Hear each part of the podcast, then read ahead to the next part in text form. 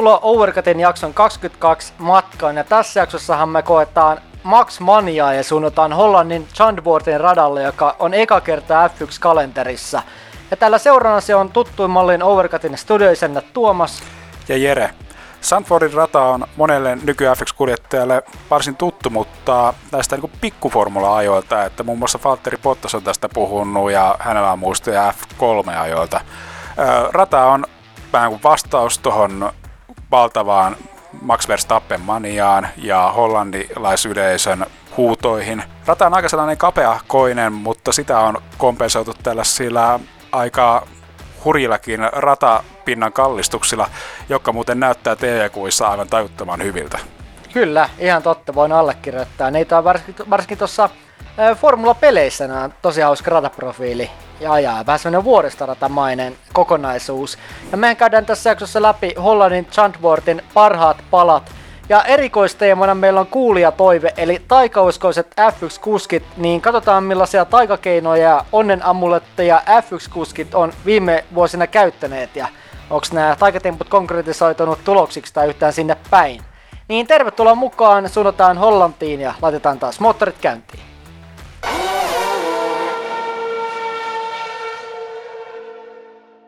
Eli siis nyt tämän F1 Hollannin kisan parin ja Zandvoortille ja tämä aika mielenkiintoinen tämmönen rannikon läheisyydessä oleva rataprofiili, joka on aika tämmönen vuoristoratamainen. Sieltä lähellä Zandvoortin kaupunkia Alankomaissa tosiaan Pohjanmeren rannalla. Ja rata avattu jo 1948, niinkin kauan sitten. Eka kertaa vuonna 1952 tässä Hollannin GP1-sarjassa mukana. Ja edellinen kerta, kun ajettiin kisaa tällä radalla, niin oli vuonna 1985. Ja viime vuonnahan oli Sandboardin radan tarkoitus palata kalenteriin, mutta se estetään koronaepidemian vuoksi. Mutta nyt saatiin kalenterin sitten mukaan. Ja tällä radalla on tapahtunut aikoina aika pahoja onnettomuuksia, muun muassa Pierce Courage ja Roger Williamson on menehtynyt vuonna 1970 ja 1973 tuolla radalla, mutta nykyisellään varmasti nämä turvallisuusaspektit on huomioitu ja radalla nyt pituutta 4,12 kilsaa ja 13 mutkaa rataprofiililla. Ja ehkä kuuluu se mutka tällä radalla on tää Tartsanin mutka, jotka sanottiin Tartsaniksi tuossa kisan aikana selostatkin näin sitä kommentoi tuossa pääsuoran lopussa, joka antaa ehkä parhaat mahdollisuudet ohittaa tuolla radalla. Ja tämän tarinan mukaan tämä mutka on nimetty tämmöisen paikallisen henkilön mukaan, joka saa lempinimekseen Tartsan.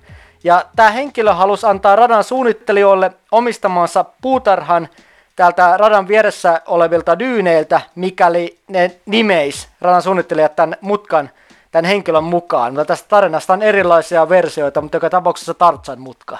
Että ihan jännä tarina sen takana.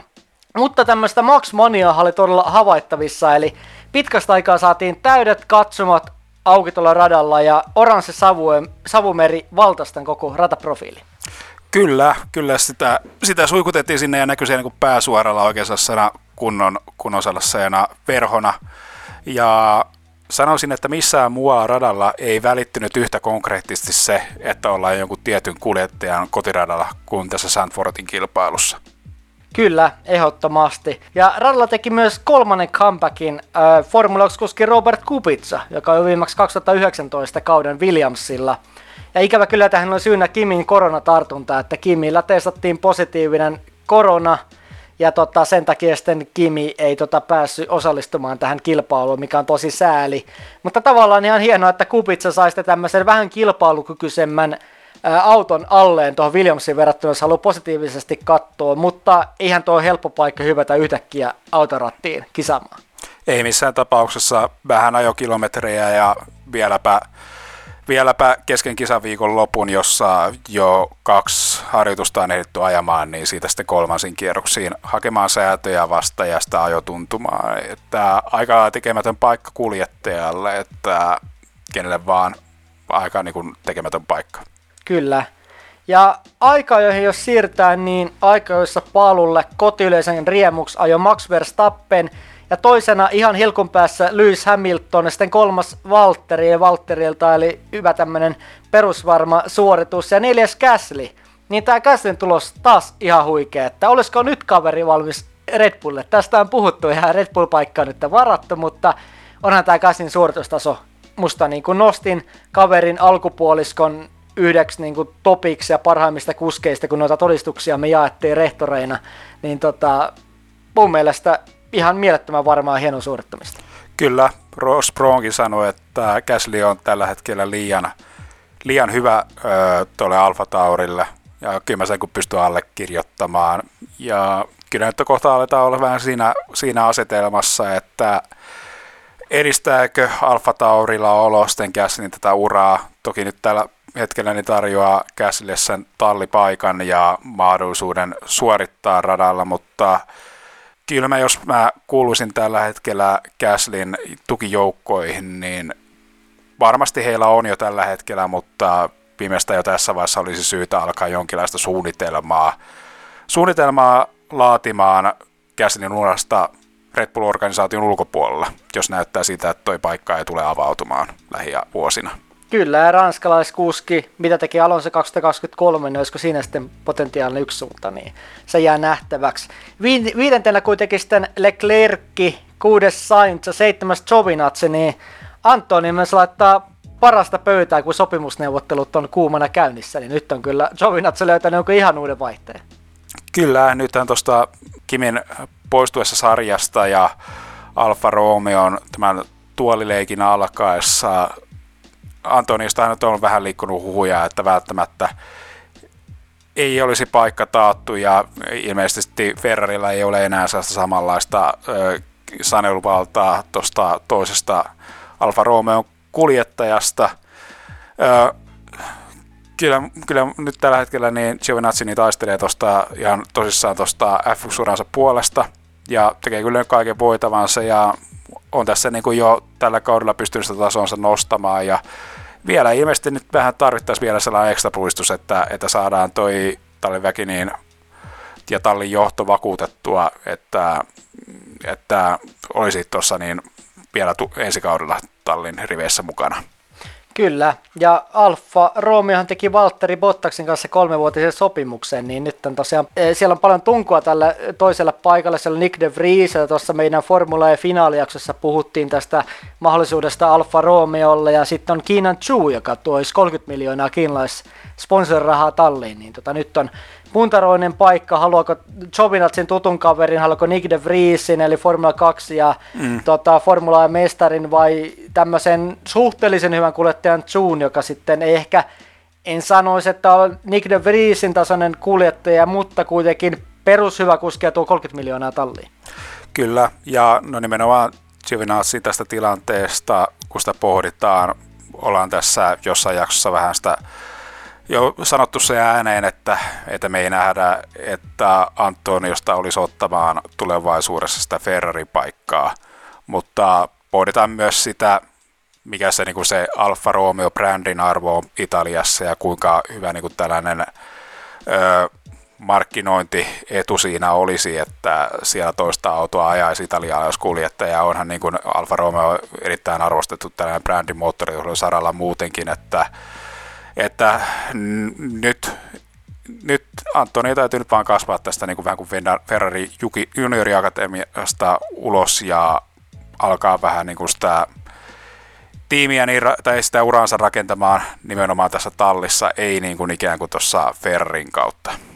Kyllä. Kahdeksantena sitten Okone, yhdeksäs Alonso noissa tuloksissa, kymmenes Ricardo ja 13 Norris, niin McLaren auto ei tuntunut sopivan tonne Hollannin radalle. Ja Russell vahvasti 11 ja Latifi 14, mutta tämä suoritusta vähän himmes molempien Williamsien lipsuminen ratavalliin, niin Russell pääsi uskomattomasti rengasvalleista jatkamaan menoa, mutta aika jo siinä, mutta aika jännää, että molemmat kuskit sitten löytyi tuonne, löysi tiensä tuonne ratavalliin, rengasvalliin. Joo, Russell kävi siellä ensimmäisenä, molemmat vähän taas niin spinnata tuossa samassa paikassa, mutta Russellhan niin otti vähän pienemmässä sen kosketukseen, että pääsi niin kuin palailemaan sinne, sinne varikkopiuttuuseen takaisin, ja, mutta siinä verran niin kuin autoa vaurioittaneet, että ei päässyt sitä aikaa jo jatkamaan, niin siinähän vähän kuin avautui tallikaveri Nikolas Latifille tällainen tilaisuus, elämän chanssi päästä viimeinkin voittamaan erittäin arvostettu tallikaveri ensi kauden mersukuljettaja George Russell, ja siitä intoa puhkuen lähti yrittämään tätä. Tämä oli tällainen chanssi, siellä oli Russella niin vähän tällaisella ehkä vähän kuin huonommalla radalla tehty se kierros. Ja mitä tapahtuu? Ra- Latifi ajaa niin kuin samassa paikassa ulos radalta ja vielä kahta kovemmalla voimalla, että josta menee niin kuin auton ripustukset hajalle ja vaihtelaatikko entiseksi. Joten kyllä tässä, niin kuin, tästä niin kuin korkealle kurotettiin, mutta sitten alas kapsahdettiin. Mutta plussaa kovasta yrityksestä, vaikka sitten ei mennyt, menty ihan maaleasti kuitenkin. Sitten isoja pettymyksiä hänillä Peres 16 ja Vettel 17, niin maksi apuvoimat on vähän vähissä, kun Peresin aikaisuoritukset on ollut tota luokkaa, vaikkei sitten vikalle vedolla sitten kernytkään aikaa, joissa niin Peresin moottori ja osat vaihtuu ja vika lähtöruutu.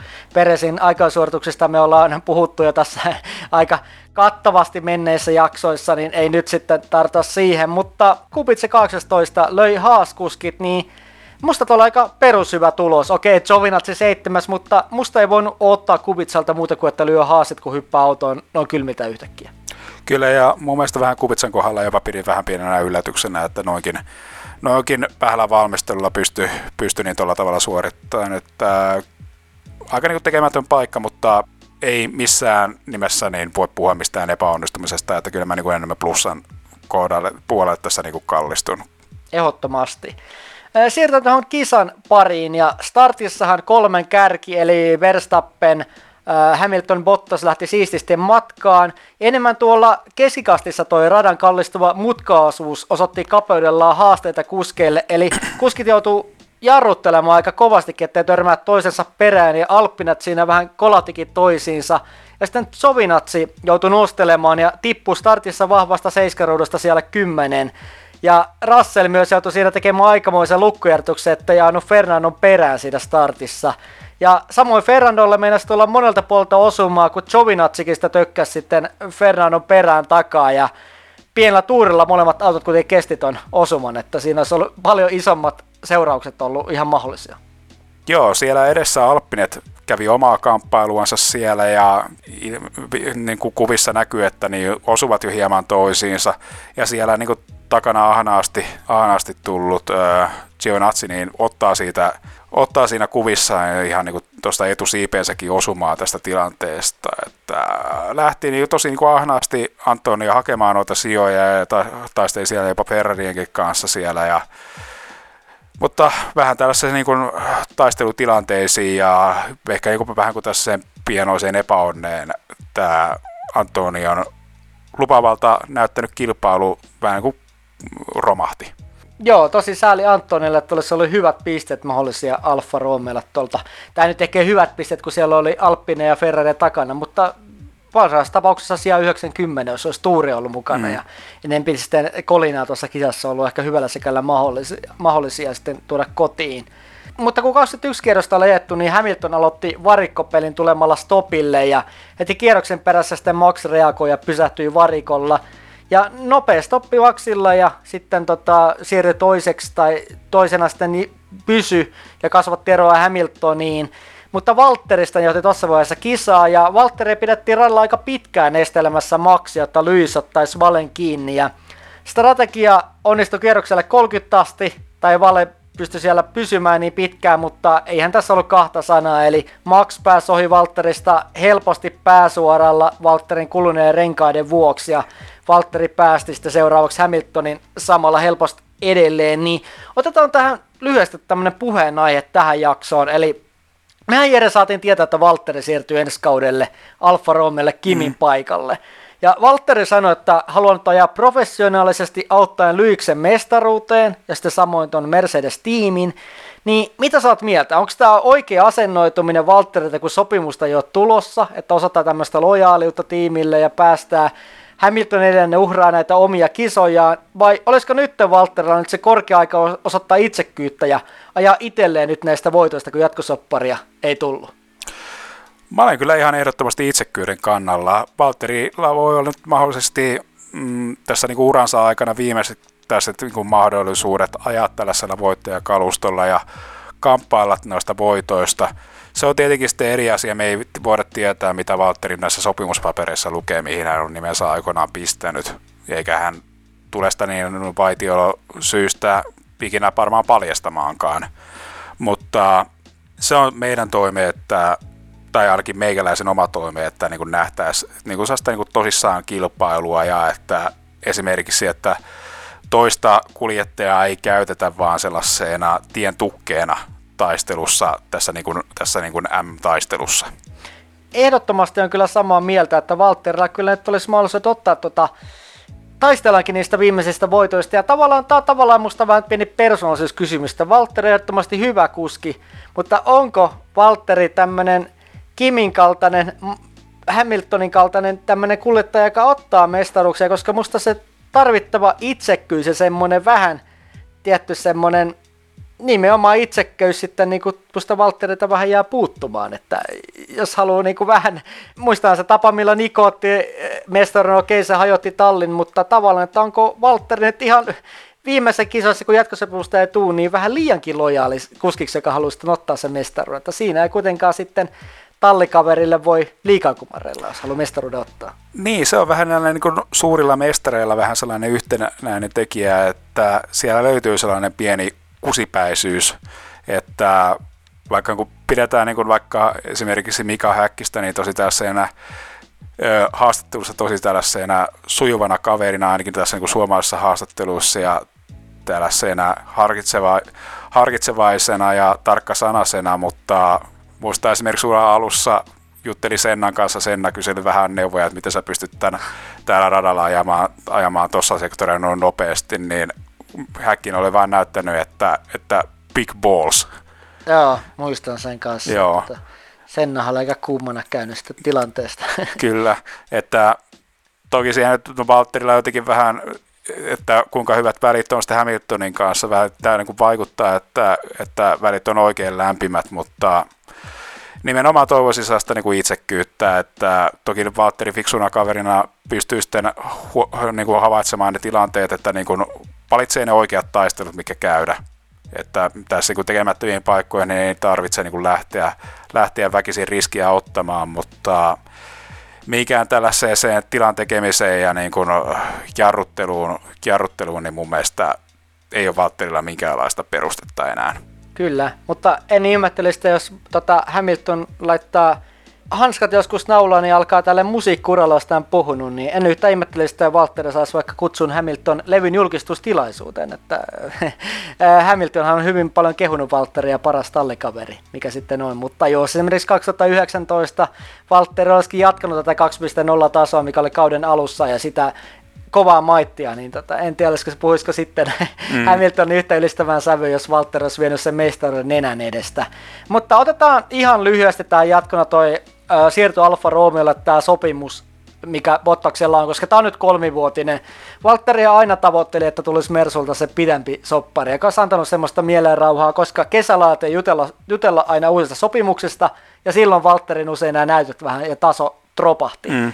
Niin tota, mitä sä oot Jere mieltä? Oliko tämä Alfa Romeo nyt oikea paikka siirtyä, kun myös Williamsista. Williamsillahan nyt on, tällä hetkellä näyttää vähän tota, suuntaa ylöspäin, mutta ensi vuonna tulee uudet sääntöuudistukset. Ja Valtteri nyt samalla sopimuksessa oli tämmöinen ilmeisesti pykälä, että Valtteri olisi se tallin johtaja ja tämmöinen johtava kuski, joka mm. siellä sitten kehittää auto eteenpäin.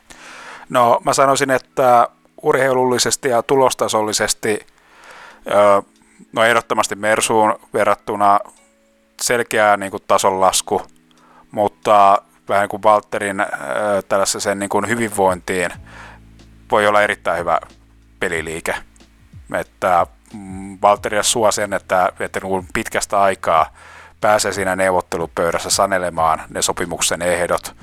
Ja tietenkin, että on siellä niin se tiimin se vähän kuin kormaamaton palanen, jota, joka niin kuin vie sitä tiimiä eteenpäin, niin se on jotenkin sellainen rooli, joka niin Valtteri, Valtteri niin tällä hetkellä kaipaa, sillä Mersulla on, on ollut vähän kuin tässä niin kuin, tällä niin kuin kaudella ja myös edellisellä kaudella havaittamissa tällaista pienosta burnouttia, burnouttia mikä niin kuin on ehkä johtunut tästä justiin näistä näistä pätkäsoppareista ja myös siitä, että Valtteri jotenkin ajan kanssa vähän tullut selväksi, että hän on vain siellä sellainen ikään kuin tiimin kakkosvaihtoehto. Kyllä, ja kuka nyt tuonne tulee, onko se De Vries vai Keenan Chu, niin nyt voi olla, että Walter ensimmäistä kertaa urallaan tämmöinen selkeä ykköskuskin asetelma. Totta kai sielläkin sitä tulosta odotetaan, mutta tota, varmaan Walterille just tämmöinen mielen rauha suoritustason kannalta ja mm. tsemppiä Walterille tulevaan. Mutta tota, sitten kisan tapahtumiin, niin kierroksella 37 nähtiin taas pitkästä aikaa valitettavasti fidget spinnerit Vetteliltä, eli auto lapasesta ja 360 pyörähdykset tässä tämän kallistuksen oamaan Hugen Holzbock mutkaan tullessa, niin tota, Vettelillä tosi vaikea kisa ja tämä itse asiassa kausikin ollut aikamoista vuoristorataa, että Bottaksesta kun puhuttiin, niin Bottoshan sitten tuli kierroksella ohi samalla ja joutui vetämään mutkan pitkäksi, kun joutui väistämään Vetteliä, mutta aika vuoristorata ollut Vettelin kausi. On ollut niitä hienoja highlightteja, mutta mm. myös tämmöisiä aikamoisia notkahduksia. Kyllä, nyt on Aston Martinilla ja Vettellä vähän tällainen huonompi vaihe tällä hetkellä käsillä, että tällaisen niin kuin aika vaisun alkukauden jälkeen niin lähdettiin tälle niin katuradoille, missä Vettel onnistui loistamaan, mutta nyt sitten näyttää olevan, että nyt on lähdetty sitten sen pieneen alamäkeen suorituskyvyssä. Kyllä, joo, tosiaan nyt on ollut tuommoinen dropahdus siinä suoritustasossa. Mutta sitten nähtiin myös Peresiltä tyylikästä ohittelua. Ykkösmutka Ricardon ohi perätekooti pisteillä, kun Peres sitten joutui sieltä häniltä starttaamaan. Sitten samoin Norriksesta sitten Peres oli samassa paikassa ykkösmutkaan ja vähän hiilikuituukin lensi ilmoille, niin oliko tämä kisa tilanne, kun, vai puskiksi Norris sitten liikaa Peresiä hiekoille, kun tota, vähän siinä lensi sitten tota, lensi hiilikuitua ilmoille? No, Peres käytti tosi paljon kyynärpäitä siinä tilanteessa, että siinä olisi moni kuljettaja varmaan varmaan vähän nostanut kaasua, mutta olihan toinen kuin aivan järkyttävän näyttävä ohitus, ohitus ja kyllä tuosta niin röyhkeätä reisinkiä, mitä me halutaan nähdä. Ehdottomasti on samalla kannalla toi rata, rata, on vaikea ohittaa, siellä tarvitseekin mennä vähän kyynärpäät edellä, jos haluaa sijoituksia, sijoituksia poimia. Että hyvää nousua peräsistä, peräsiltä, joka kuitenkin sitä aikaa, jolla on teki tarpeettoman vaikeaksi tonkin viikonloppu. Ja Valtteri kävi sitten kisan loppupuolella hakemassa tuoreet renkaat ja sai nopeamman kierroksen tauluun. Valtteria pyydettiin hidastelemaan, ettei tule ihan tämmöistä jättiaikaa, mutta kuitenkin tuli nopein aika, vaikka Valtteri kuulemma hidasti vikalla sektorilla. Ja Totohan sanoi Valtteria vähän, että, että Valtteri oli vähän röyhkiä Virnuinen haastattelussa tuossa tilanteessa. Mm. Mutta Hamilton oli jäänyt sen verran maksista, että myös koska Bottaksella nopein kierros, niin otti uudet renkaat ja sitten kisan vikalla kierroksella täräytti nopeimman ajan tauluun ja sitten sai yhden lisäpisteen. Ja viikalla kierroksella lähti myös Alonso hienosti ohi Sainzista hienon lohituksella. Näitä ei televisiokuvassa jostain syystä nähty, ehkä huomioon niin maksissa, mutta myöhemmin sitten nähtiin Incar-kuvaa, jossa Alonso pyöläsi hienosti ohi Sainzista, ja myös Kupitsat tuli tyylikkäisesti ohi Latifista ja Russellista, niin Kupitsalta oli kiva nähdä, että pääsi pitkästä aikaa taistelemaan sitä ja sijoituksesta. Kyllä, tämä oli mun mielestä positiivinen yllätys Kupitsalta, että odotin, että parhaimmillaan pystyy olemaan siellä Haasien edellä, mutta en olisi näin, näin niin hyvää suoritusta odottanut, että pystyy Williamsikin ohittamaan. Että kyllä näytän kyllä plussaa ehdottomasti Kupitsalle. Kyllä, ehdottomasti. Ja maalissa ykkönen sitten Max kotiyleisön riemuksi, toinen Hamilton, kolmas Bottas, upeasti Gasly neljäs, viides Leclerc, sitten kuudes Alonso oli myös Alonsolta Alppinilta hyvä kisa, seitsemäs Sainz, kahdeksas Perez, yhdeksäs Okon ja kymmenes Norris. Niin mennään meidän topit ja flopit listaan tässä vaiheessa. Multa löytyy ykkösenä täältä Max, eli kaikki meni täydellisesti oikein kotiyleisön edessä paalupaikka ja aika suvereisesti voittoon kuitenkin, koska Hamiltonin sitten hyökkäykset pystyi torjumaan, niin ykkössiä topeissa Maxille. Joo, mullakin on kanssa Verstappen, että siinä ei pystynyt Mersu ja Hamilton vastaamaan ollenkaan, ollenkaan Verstappenin vauhtiin ja Mersu yritti kaikkia kikkoja jättää Valtteria muun muassa sinne tukoksi, mutta Verstappenhan veti jo siinä niin kuin ennen pääsuoraa niin Valtterista ohi siinä pääsuoraa edeltävässä kallistetussa mutkassa. Ja siinä sitten ei oikein Mersulla enää, enää sitten kilpailun loppuvaiheella jäänyt oikein minkäänlaisia aseita Verstappenia vastaan, että, vai, että yritettiin antaa painetta Red Bullin tuolle parikkohenkilökunnalle, että pistettiin Hamilton aika stopille. Ja sitten katsottiin, että olisiko Red Bullilla siellä sitten murruttu siellä varikkostopin yhteydessä varikkohenkilökunnan kautta, mutta sitä ei käynyt, että koko tiimi niin piti pakkansa kasassa. Ja ei Mersulla ollut missään vaiheessa tätä viikonloppua todellista mahdollisuutta taistella voitosta. Toisena sitten mulla listalla Gasly, eli Rikko neljän kärjen joukkoon itseensä taas ja ylitti odotukset lähes joka viikonloppu. Että mehän puhuttiin tuossa aikojen käsittelyssä, että Gaslylle Red Bull-paikkakin olisi ihan mielenkiintoinen tulevaisuudessa, mutta jälleen tosi mahtavaa työtä. Joo, mulla on kanssa Gasly ja aika hyvin me tässä niin aikaisemmin tämä Gaslyn tilanne summattiin ja ties vaikka niin Alfa Taurilla Alfa Tauri pystyisi tuossa Red Bullin mukana nostamaan tätä tota tasoansa ja ehkä vähän kuin tässä kulukaton takia, niin he jakaisivat vähän tätä niin, öö, resurssejansa enemmän, ulkoistaisivat niitä toisilleensa, joten siinä sivussa Alfa Tauri voisi ehkä päästä jopa hyötymään tästä sitten tästä niin kuin synergiasta emotallinsa kanssa. Mutta aika sen näyttää. Mä olen kolmanneksi topikseni nostanut yleisesti Sandfordin radan, että tässä niin kehuttiin aikaisemmin tota, niin kuin yleisöä tuolla Sandfordilla ja olihan toi niin tuollaista niin mahtavaa tunnelmaa, että mun mielestä tässä niin kuin vaiheessa niin kuin hollantilaiset on pystynyt vähän kuin lanseeraamaan tällaiseen vähän kuin öö, tällaiseen öö, futistadioilla tällaiseen fanikulttuurin myös täällä niin kuin F1-kisoissa. Kyllä, ehdottomasti oli hieno tunnelma ja just toi fanikulttuuri, että ihan mielettömän hyvin toteutettu spektaakkeli, että tota, kyllä varmasti oli tunnelma kohdillaan. Tätähän meni ihan täydellisesti, kun Maxille pallopaikkaa voitto, mm. niin parempaa souta faneille ei siellä olisi voinut tarjotakaan. Mulla on kolmantena, mä mietin tähän Alonsoa, joka oli taas Sokonin edelle, oli rohkea ajamista, hieno ohituksia siellä kuusi, mutta mä haluaisin nyt jakaa Kubitsalle kunniaa tästä hienosta, äh, hienosta paluusta taas lain, että mietitään, että tämä onnettomuus silloin rallissa ja mietin, että Formula 1 ura katkea, käsi vaurioitu sitten loppuelämäksi ja näin poispäin. Ja sitten Williamsilla vaikeat vuodet. Nyt tuli yhtäkkiä kutsusta ajamaan, ajamaan tota, kilpaa, että vähän vieraat olosuhteet, uusi kalusto, totta kai on välillä ainoa harjoituksissa, mutta kuitenkin uusi rata. Ja lyhyellä varoituksella, niin kisassa siellä 15 yksi ja Jovinatsin perässä teki hienoja ohituksia, että Williamsista, Williamsista ohi ja tämä Latifista ohi. Ensimmäisen mutka oli tyylikäs ohitus ja myös Vettelin kanssa oli taistelu, että vaikka tällainen kaverit meni ihan rinta rinnan, niin Kupitsa sanoikin, että tämä oli eka kertaa vuoden 2010 jälkeen, että voi, oli, auto, oli auto käsissä, jolla voi sitten taistella muita autoja vastaan. Niin musta tämä oli Kupitsella tämmöinen sinnittelypalkinto ja tämmöinen tota, itsensä ylittäminen, voisi sanoa. Sen takia mä annan Kupitsalle tämän toppipaikan. Kyllä, mun mielestä Kupitsa nimenomaan ylitti nuo odotukset ja tästä voi mun mielestä niin muun muassa vaikka Haasin leirissä nämä tulokaskuljettajat ottaa vähän mallia, että miten sitä suoriudutaan tuollaisessa, kun on vähän sellainen ehkä tekemätön paikka, paikka ja niin kuin ei, ei ole tällaisia suuria odotuksia. Et Kupitsahan on vähän tällainen vanhan liiton kuljettaja, tultu vähän sellaisista mm, vaatimattomammista, ainakin tästä niin kuin keskiluokkaisista näistä niin kuin yhteisöstä ja on totuttu siihen, että omaksuttu se, että sitä kalustoa niin ei voi noin vaan niin rikkoa, että se, se menee sitten omasta pussista sellainen, joten on sellainen kypsyys, niin kuin, kypsyys niin kuin olemassa, olemassa siihen niin kuin kilpailua kohtaan, että pystytään tuomaan se niin kuin kalusto ehjänä takaisin, vaikka, vaikka niin kuin tulos ei ole välttämättä sitä, niin kuin sitä huippuluokkaa, mutta kyllä niin kuin nämä kaikki tällaiset ohitukset niin on vaan niin kuin plussaa, että toista vielä, että erittäin positiivinen yllätys. Ehdottomasti.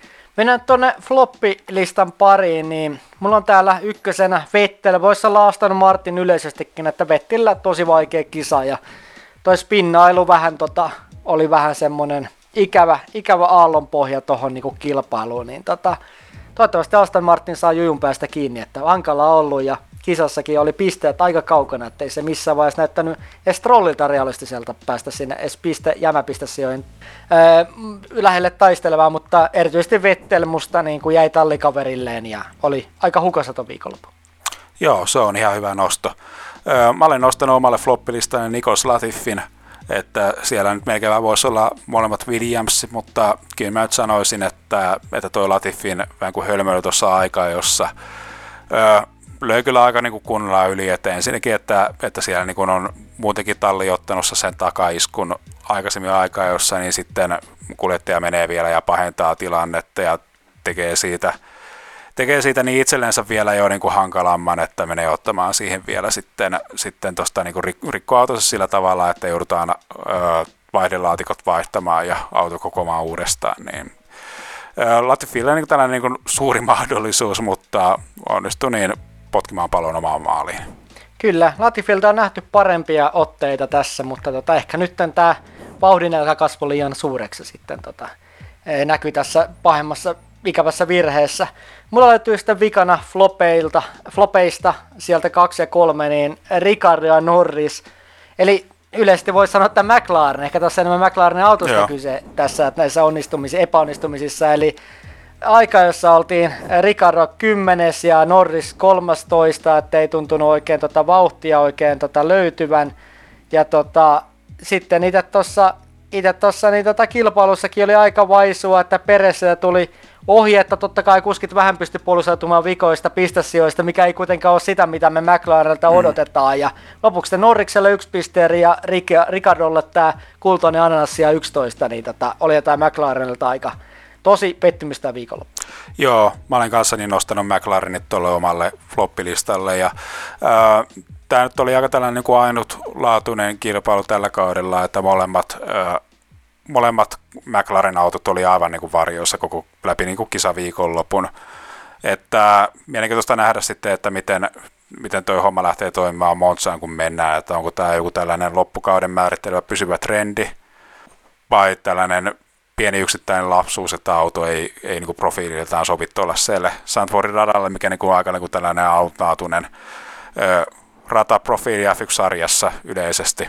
Mutta se selviää sitten tulevaisuudessa. Katsotaan nyt, että miten, miten tämä nyt sitten lähtee kehittymään, että aika näyttää. Mutta joo, mä olen toiseksi floppiin nostokseni nostanut molemmat haaskuljettajat. Että tätä niin kuin tämä kulminoitu mun mielestä tuossa aikaa jossa Q1, että siellä niin kuin molemmat kuljettajat mun mielestä pääsi kun koira veräjästä tästä, että he, he blokkailivat tuolla niin noita muita kuljettajia, jotka ajoivat nopealla kierroksella – ja oliko siinä, mä en nyt hu- huomannut, että oliko se tuosta niin takaraivossa kypärässä niin punaista väriä, että oliko se nyt toi Masepini vai, vai miksi Schumacher, joka siinä, siinä niin peippas, peippas Sebastian Vetteli eteen ja pilas Vetteli aika jo kierroksen Q1. Se johti niin Vettelin aikaisen putoamiseen tuossa aikajokamppailussa. Kyllä, ja Haaskuskeilla on muutenkin ollut jo vähän toistensa kanssa, kanssa tämmöistä nokkapokkaa. Kyllä. Siellä on kova, kova tiimien välinen taisto kyseessä. Tota, joo, on ollut, ollut vaikeaa, että vähän Kynttärikin, Steinerkin semmoista tasaisuutta varmaan ja jäitä hattun kyllä yrittää noin kuskien kypärää laittaa. Kyllä joo, Masepinahan on heittänyt vähän vettä myllyyn tässä ja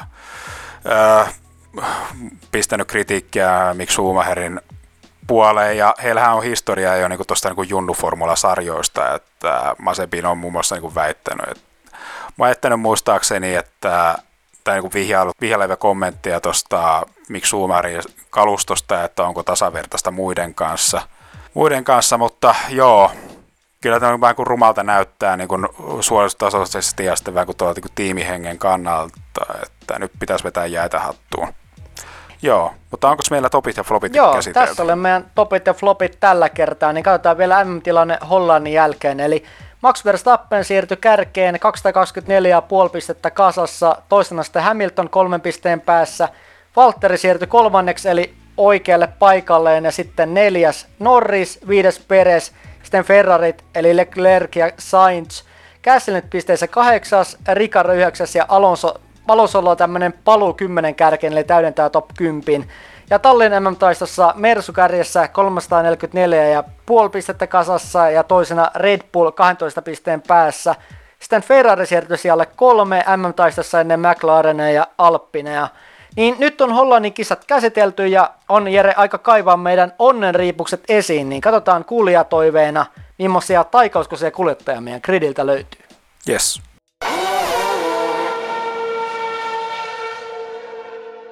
No niin, eli nyt onnen amuletit ja neliapilat on otettu esillä Overcutin studiossa ja on aika selvittää F1-kuskien taikauskoisimmat onnen rituaalit.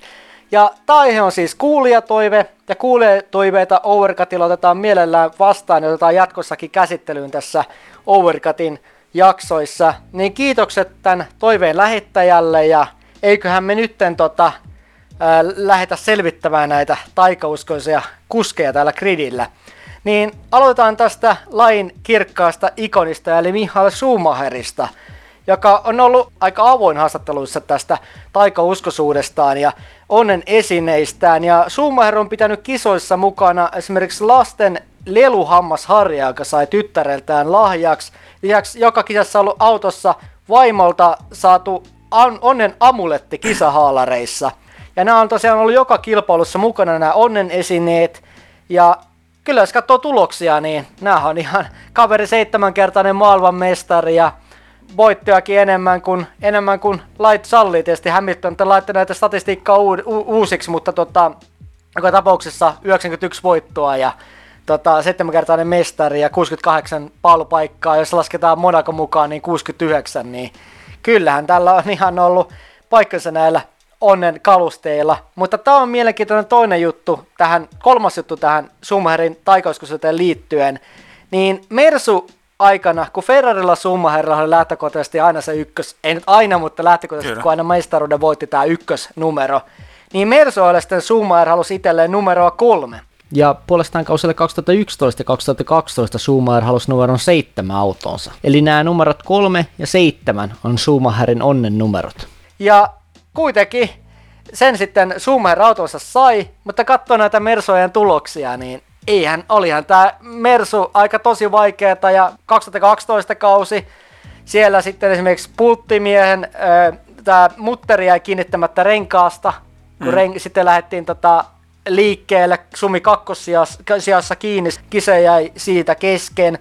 Sitten mietti esimerkiksi Bahrainissa takasiipiä ja auki Sumaherilla mm. ja kaiken maailman epäonnisia kisoja, mitä Mersu matkalla sitten tapahtui, niin tässä itse asiassa niin Ross Brownikin kommentoi tätä asiaa. Että Ross Brown sanoi, että Schumacher tykkää onnen numeroista, mutta kaikessa ystävällisyydessä ja kohtelaisuudessa niin numero yksi on Ross Brownin mukana aina toiminut Schumacherille ihan parhaiten. Niin kyllähän tässä huomaa, että ei ehkä aina sitten nämä onnen, onnen tota, jipot sitten osukaan kohilleen.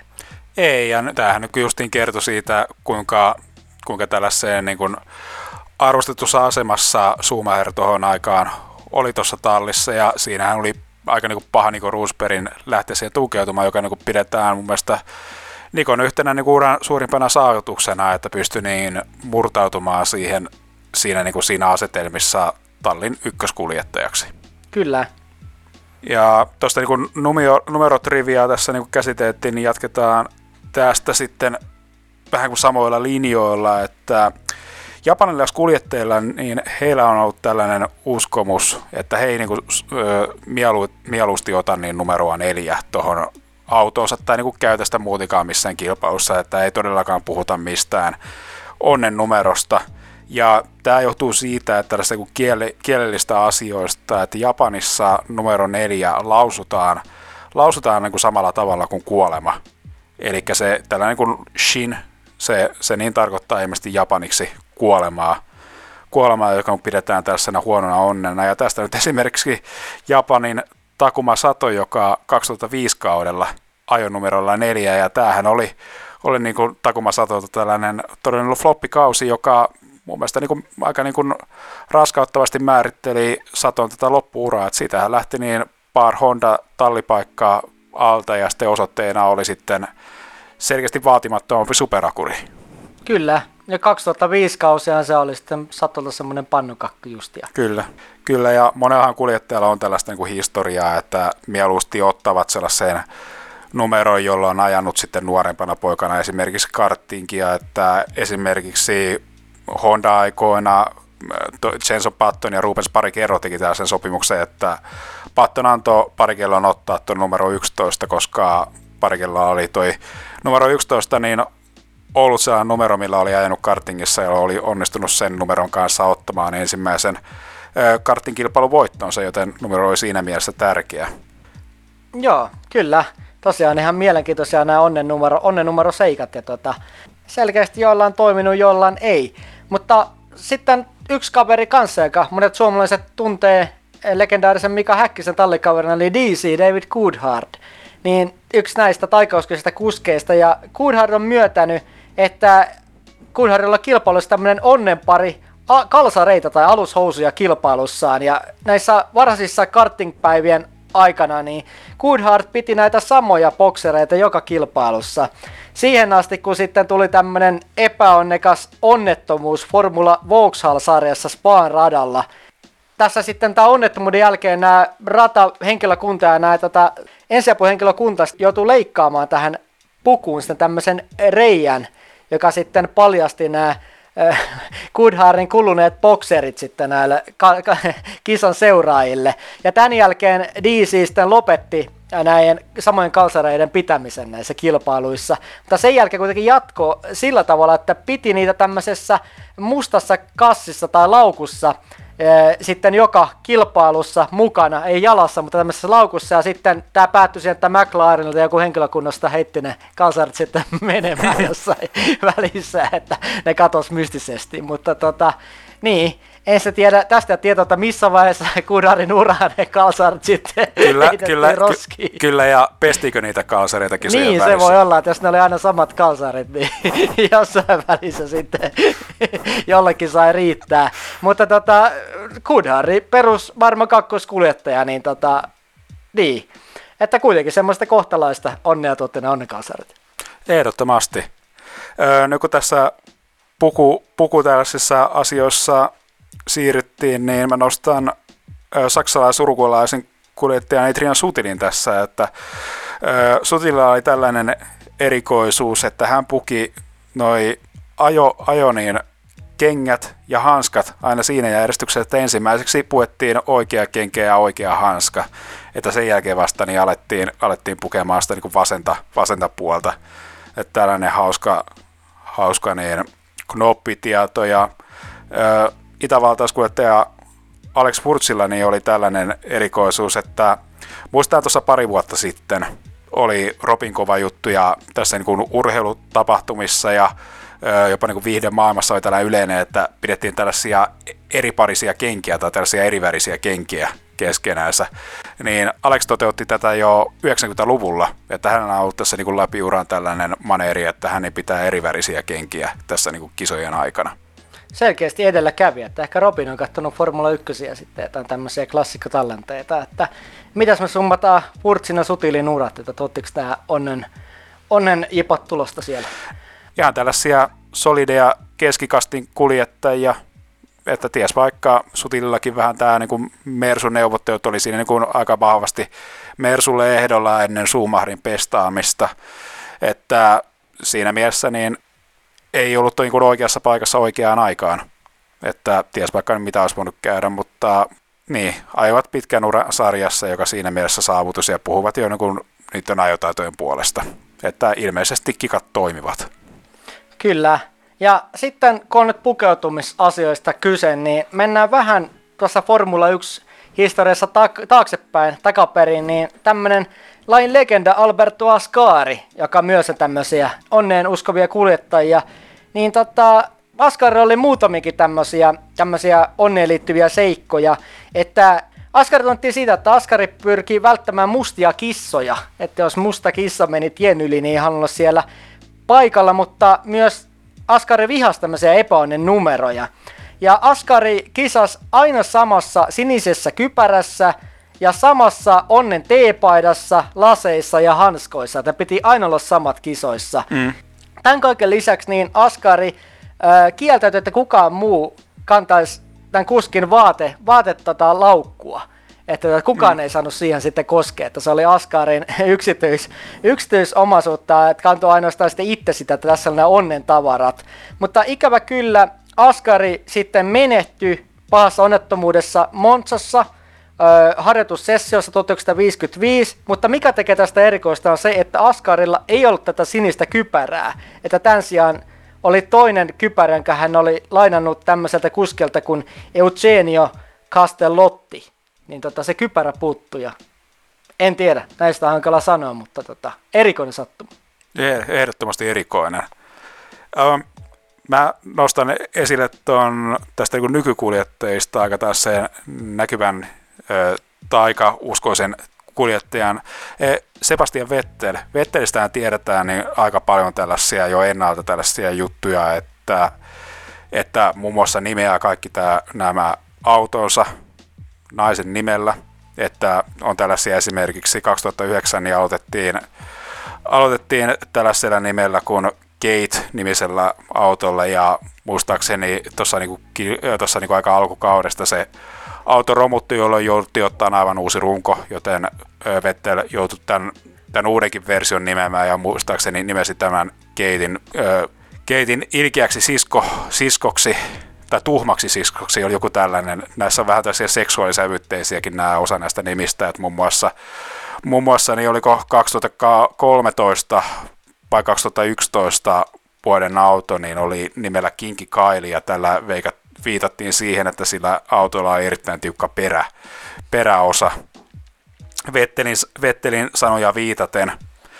Mutta tässä niin Vettelin entinen tallika ja Daniel Ricardo on, on tästä niin tuonut vähän näitä muitakin juttuja esille, että että muun muassa Vettel on tällainen, niin omistaa tällaisen niin kisa, kisan niin yhteydessä tästä niin neljä onnen esinettä. Että radan lähtiessä Vettel laittaa aina kenkiensä nauhin alle katolisien ja ortodoksisien kunnioittaman pyhimyksen pyh, pyhän Kristofoksen hopeisen tunnuksen ja hopeisen kolikon, jonka hän on saanut isoäidiltään. Ja sitten ajohaalarein taskuihin Vettel sujauttaa pienen metallisen porsaan ja ennen F1-debyttiä Indiapoliksen kadulla löytämäänsä yhden sentin kolikon. Ja tämän porsaan, porsaan niin toi tarina liittyy siihen, että, että on ajanut karting-ajoilla niin, että Vettel on kiinnittänyt siihen ajokkiinsa niin sellaiseen sorkkaeläin pehmolelun. Okei, ihan mielenkiintoisia yksityiskohtia siinä onnen tuoina, mutta tota, Vettilään ainakin, ainakin se on Red Bull-aika varsinkin toiminut nämä auton nime on, nimeämiset ja onnelle on ainakin miettiä sitä 2010-2013. Kyllä, neljä onnenkaluja ja neljä mestaruutta, niin ei se, ei se niin kauhean huonosti ole mennyt. Kyllä. Ja monelle kuljettajalle on tällainen ö, uskonto aika niin kuin lähellä tällaista niin kuin, en sano, että uskonto on ta- taikauskoa, mutta saa niin kuin, tämä uskonto niin saa tällaisia vähän kuin taikauskoisia piirteitä, piirteitä ainakin siitä niin kuin, sitä niin kuin, ö, ainakin ulkopuolisten silmissä, ymmärrät, ymmärrät varmaan. Esimerkiksi Peresillä on tällainen vahva katolilaisen kirkon side ja pitää Johannes Paavali toisen kuvaa autossaan, koska kokee sen tuovan hyvää onnea. Ja toinen niin katolilainen kisakuljettaja tuossa Sanfordin kilpailussa kampakin tehnyt Robert Kupitsa, niin jolla on erittäin vahva katolilaisen kirkon side. Että muun muassa, muun muassa tällainen yksi, yksi tekemistä niin aikoinaan luin oli, että kun Robert Kubitsailla tapahtui 2011 justiin niin kuin siinä kauden LTV-testien aikaan tässä rallionnettomuudessa tuo loukkaantuminen, missä käsi vaurioitui pahasti ja joten tehtiin monta tästä operaatiota, niin näissä niin kuin hoitojen aikana Robert Kubitsan tuohon vereen, tuossa niin veren siirrossa siihen vereen siirrettiin Pisara, Pisara niin nostaa Johannes Paavali toisen jäänteistä otettua verta Pisaran verran. Että tota niin, Kupitsa ja tätä, parikin Puolassa, Kupitsa ja tämän vanhan Paavin tätä niin kuin yhtenäisyyksiä niin kuin nostettu, että molemmat on ensinnäkin puolalaisia ja molemmat on Krakovasta kotosin. Ja Johannes Paavali toista niin kuin pidetään sellaisena aikana niin urheilumiehenä, että muun muassa niin kuin jalkapalloa har, harrastanut nuorena ja ollut sellainen niin kuin urheilumies, joten, joten niin kuin pidetään vähän niin kuin tätä, niin kuin, että urheilu on niin kuin ikään kuin Jumalan suosiossa.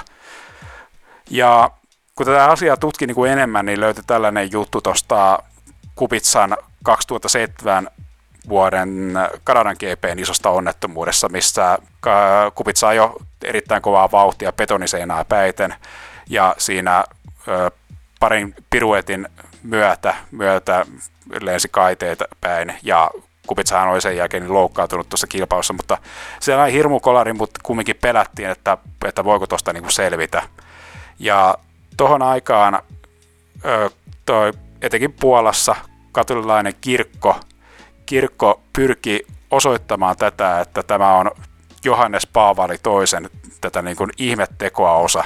Johannes Paavali toinen hän nukkui pois vuonna 2005 että kirkko niin, tätä niin kuin halusi nostaa esille, että tämä on niin kuin, Kupitsa selvisi tästä niin tähän niin kuin uskonsa ansiosta ja halusi tätä, niin kuin, tätä niin kuin nostaa Johannes Paavali toisen ihmetteoksi.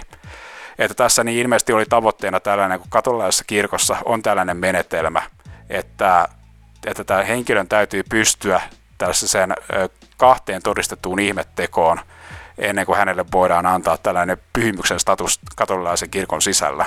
Niin tässä oli ilmeisesti vähän kuin tällaisia asioita, mitä haluttiin tässä, tässä edistää, mutta molemmissa niin kuin tapauksissa Kupitsani on ollut tässä niin kuin yhteneväinen tekijä. Kyllä, ja mä muistan tuosta Paavi, Paavi-keskustelusta se 2007 onnettomuuden jälkeen tota just keskustelua tästä, että Kupitsella toi Paavin kuva tota autossa, että tota, oli kyllä, oli kyllä tässä aika pysäyttävä onnettomuus. Ja hienosti Kupitsa on ainakin, ainakin näiden metodeiden kautta selvinnyt näistä hirveistä onnettomuuksista. Että ollut pari kertaa F1-uraa, kilpo autoiluurheiluuraa ihan lähellä päättyä, mutta Kyllä. niin vaan Kupitsa nyt on esimerkiksi niin tota, ollut niin kuin just tänä, tänä tota, Hollannin viikonloppuna nähtiin kuitenkin sitä ajamassa. Ihan tasokkaan suorituksen vielä meille tarjoskin lisäksi. Ja otetaan tähän loppuun vielä Daniel Ricardo, että osana tätä kuulia kysymistä oli esimerkkinä juurikin Ricardo, joka sitten palkintokorokkiilla jotakaan huikkaa pullosta, vaan ottaa sen kengästä, että mistä tämä tapasta on lähtenyt, ja tämä oli yksi esimerkki, että voisiko tämmöisiä lisää tuoda tämmöisiä onnen, onnen uskomuksia lisää tähän jaksoon, niin tota, Tähän tämä Ricardon tapa on, joka on meille tullut tutuksi, että kengästetään sitten huikkaa, kun skumppaa sen kenkään kaadetaan ja tarjolla välillä muillekin, muun muassa Valtteri Bottas joutui kerran uhriksi sitten pakeni tätä tilannetta, että en tiedä, olisiko sitten Valtterin onnea parantanut tämä kisassa tämä Ricardon kengästä juominen, vai olisiko tullut vatsatauti, mutta tota, mm. se nyt jää nähtäväksi. Miettin tätä historiaa tästä kengästä juomisesta, tätä suita, niin, niin historiallisesti tämä sui, kengästä juominen on nähty onnen tuojana – ja tämmöisenä juhlatilaisuutena. Ja tämän tota, alkuperät ei olekaan Australiassa, vaan 1700-luvun Saksassa niinkin pitkällä. Mm. Ja tota, sitten tämä tapa sitten myöhemmin tajuttiin tuolla australialaisten kesken. Ja tota, 2015 tämä tuli Australiasta sitten tämä tapa niin kuin isommaksi ja tota, enemmän sitten maailmanlaajuiseen tietoisuuteen. Ja osittain tästä voi kiittää sitten tota, tätä Australian autourheilu- ja moottoripyöräkilpailijoita. Esimerkiksi MotoGP-kuljettaja Jack Miller teki suuin kansainväliselle yleisölle, kun voitti ensimmäisen MotoGP-kisansa Assenissa, Hollannissa. Mm. Niin tota, tästä sitten osittain tuli aika paljon näkyvyyttä tälle tempulle.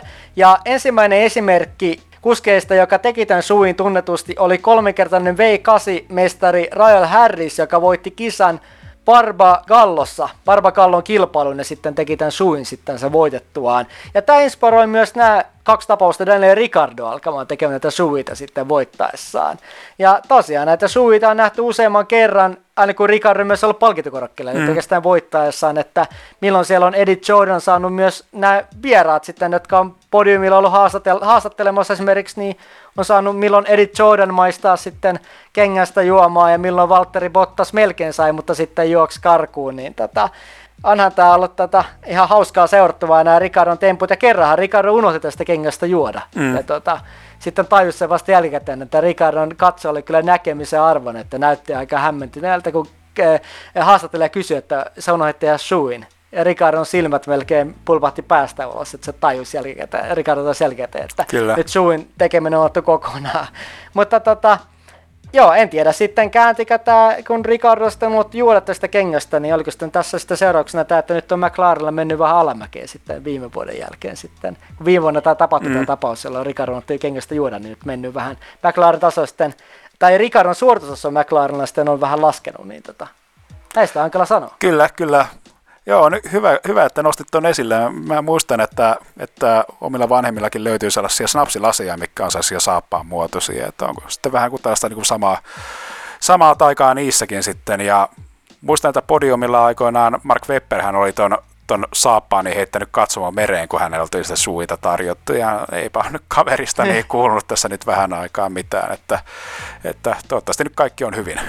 Kyllä, toivottavasti Webberille kuuluu hyvää, ja joka tapauksessa hauska, sui on hauska temppu ja viihdyttävä, ja kyllähän me toivotaan vähän tämmöistä joka tapauksessa sirkushuvia huvia tota kilpailuun, ja ihan kuten kokonaisuutena nämä onnen temput ja onnen esineet on tuo kokonaisuudessa ehkä käyttänyt positiivisen puolelle, kun katsotaan noita kuskien suorituksia.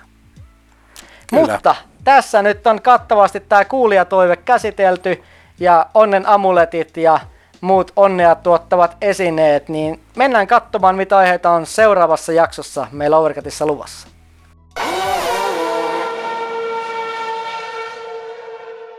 Ensi jaksossa me päästään Italiaan, jossa sitten sprintti on jälleen vuorossa kokeilussa Monzan legendaarisella radalla, niin tifosot varmasti nostaa tunnelmaa, mutta nostaako vaan laskeeksi tämä sprintti F1-tunnelmaa meidän silmissä, niin siitä saadaan sitä toinen otanta F1, tästä F1-sääntöuudistuksesta sitten meidän Overcutin arvioon sitten ensi jaksossa. Näinhän se on ja nyt tässä vaiheessa alkaa noin ensi kauden kuljettajapaikakin vahvistumaan, joten toivottavasti se näkyy siinä rentoina uskallina suorituksena tuolla radalla. Kyllä, näin toivotaan. Niin yksi asia on kyllä varmaa, että kauden vauhdikkain ja nopein kisa ehdottomasti on luvassa sitten Montsassa.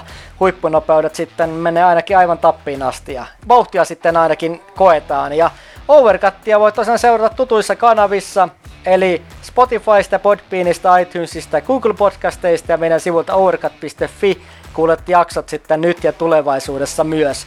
Ja sitten myös somessa, Facebookissa Instagramissa saat tiedot sitten uusista jaksoista heti kun ne on ulkona ja näet kisojen alkemisajat aina kun moottorit sitten laitetaan käyntiin ja jylläämään kisaviikon loppuina. Ja nyt kiitokset kuulijoille ja kuullaan ensi kerralla Vauhdin temppelissä Italian Monzassa. Siellä silloin, moikka! Moikka!